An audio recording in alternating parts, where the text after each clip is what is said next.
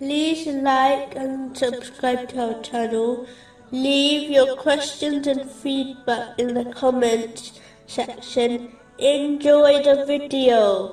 Continuing from the last podcast, which was discussing chapter 24, verse 26. For them is forgiveness and noble provision. Allah, the Exalted, conceals and covers the faults of His servants, without punishing them or holding it against them in any way. A Muslim should therefore never lose hope in the mercy of Allah, the Exalted, as this leads to unbelief. Chapter 12, verse 87. No one despairs of relief from Allah except the disbelieving people.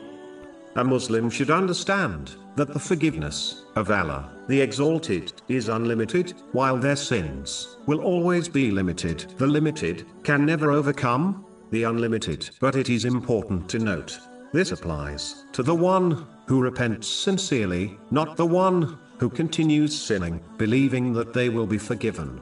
This is merely wishful thinking, not hope in the forgiveness of Allah, the Exalted. Muslims should act on this name by overlooking and forgiving the mistakes of others. It is logical to understand that if one desires the forgiveness of Allah, the Exalted, they should learn to forgive others. Chapter 24, verse 22. And let them pardon and overlook.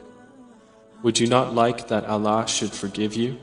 In a narration found in Sahih Muslim, number 6748, the Holy Prophet Muhammad, peace and blessings be upon him, advised that Allah, the Exalted, allocated all things, such as provision, to all creatures, over 50,000 years before he created the heavens and the earth.